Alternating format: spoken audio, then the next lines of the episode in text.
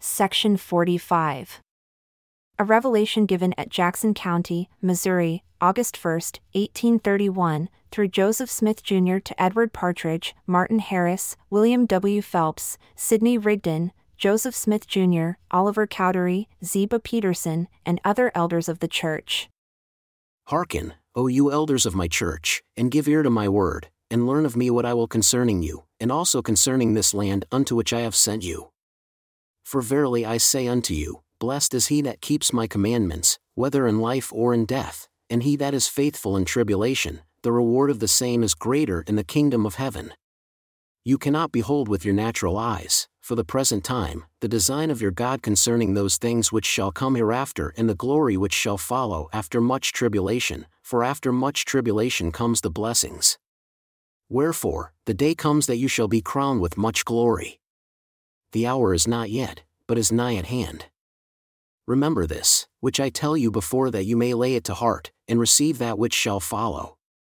Behold, verily I say unto you, for this cause I have sent you, that you might be obedient, and that your hearts might be prepared to bear testimony of the things which are to come, and also that you might be honored of laying the foundation and of bearing record of the land upon which the Zion of God shall stand.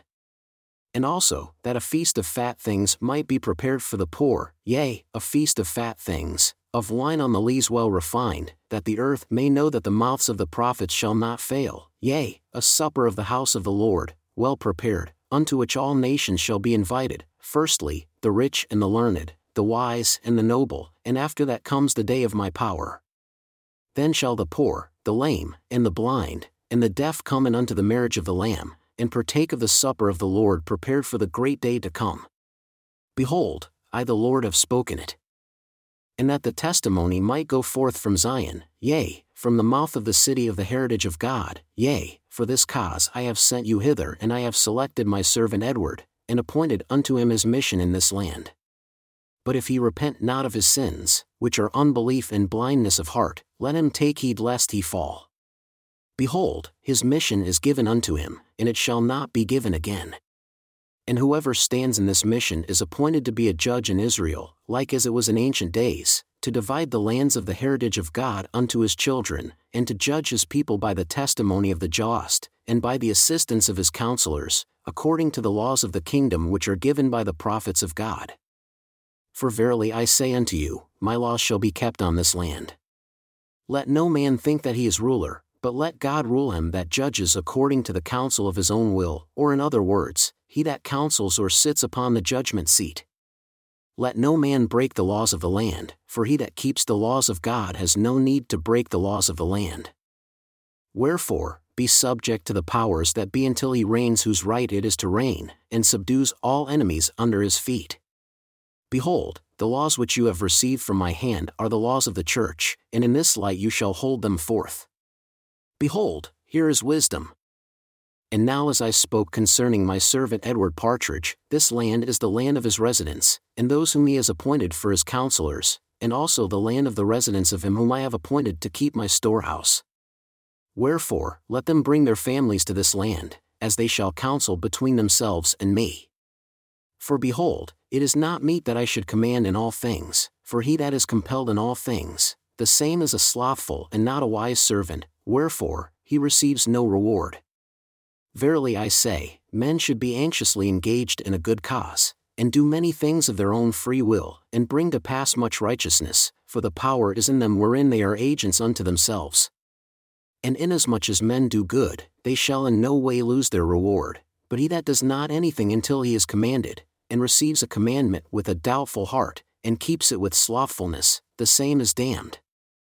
Who am I that made man, says the Lord, that will hold him guiltless that obey not my commandments? Who am I, says the Lord, that have promised and have not fulfilled? I command and men obey not, I revoke and they receive not the blessing, then they say in their hearts, This is not the work of the Lord, for his promises are not fulfilled. But woe unto such, for their reward lurks beneath, and not from above. And now I give unto you further directions concerning this land. It is wisdom in me that my servant Martin should be an example unto the church, in laying his moneys before the bishop of the church. And also, this is a law unto every man that comes unto this land to receive an inheritance, and he shall do with his monies according as the law directs. And it is wisdom also that there should be lands purchased in independence for the place of the storehouse, and also for the house of the printing. And other directions concerning my servant Martin Harris shall be given him of the Spirit, that he may receive his inheritance as seems best to him. And let him repent of his sins, for he seeks the praise of the world. And also, let my servant William W. Phelps stand in the office which I have appointed him and receive his inheritance in the land. And also, he has need to repent, for I the Lord am not pleased with him, for he seeks to excel, and he is not sufficiently meek before me. Behold, he that is repented of his sins, the same is forgiven, and I the Lord remember them no more. By this you may know if a man repents of his sins, behold, he will confess them and forsake them. And now verily I say concerning the residue of the elders of my church, the time has not yet come, for many years, for them to receive their inheritance in this land, except they desire it through the prayer of faith, only as it shall be appointed unto them of the Lord. For behold, they shall push the people together from the ends of the earth. Wherefore, assemble yourselves together, and they who are not appointed to stay in this land, let them preach the gospel in the regions round about, and after that, let them return to their homes let them preach by the way, and bear testimony of the truth in all places, and call upon the rich, the high, and the low, and the poor, to repent. And let them build up churches, inasmuch as the inhabitants of the earth will repent. And let there be an agent appointed by the voice of the church, unto the church in Ohio, to receive monies to purchase lands in Zion. And I give unto my servant Sidney Rigdon a commandment that he shall write a description of the land of Zion and a statement of the will of God, as it shall be made known by the Spirit unto him, in an epistle and subscription, to be presented unto all the churches to obtain monies to be put into the hands of the bishop to purchase lands for an inheritance for the children of God, of himself or the agent, as seems best to him, or as he shall direct. For behold, verily I say unto you, the Lord wills that the disciples and the children of men should open their hearts, even to purchase this whole region of country as soon as time will permit. Behold, here is wisdom, let them do this lest they reserve no inheritance save it be by the shedding of blood. And again, inasmuch as there be lands obtained, let there be workmen sent forth of all kinds unto this land to labor for the saints of God. Let all these things be done in order, and let the privileges of the lands be made known from time to time by the bishop or the agent of the church. And let the work of the gathering be not in haste, nor by flight, but let it be done as it shall be counseled by the elders of the church at the conferences, according to the knowledge which they receive from time to time.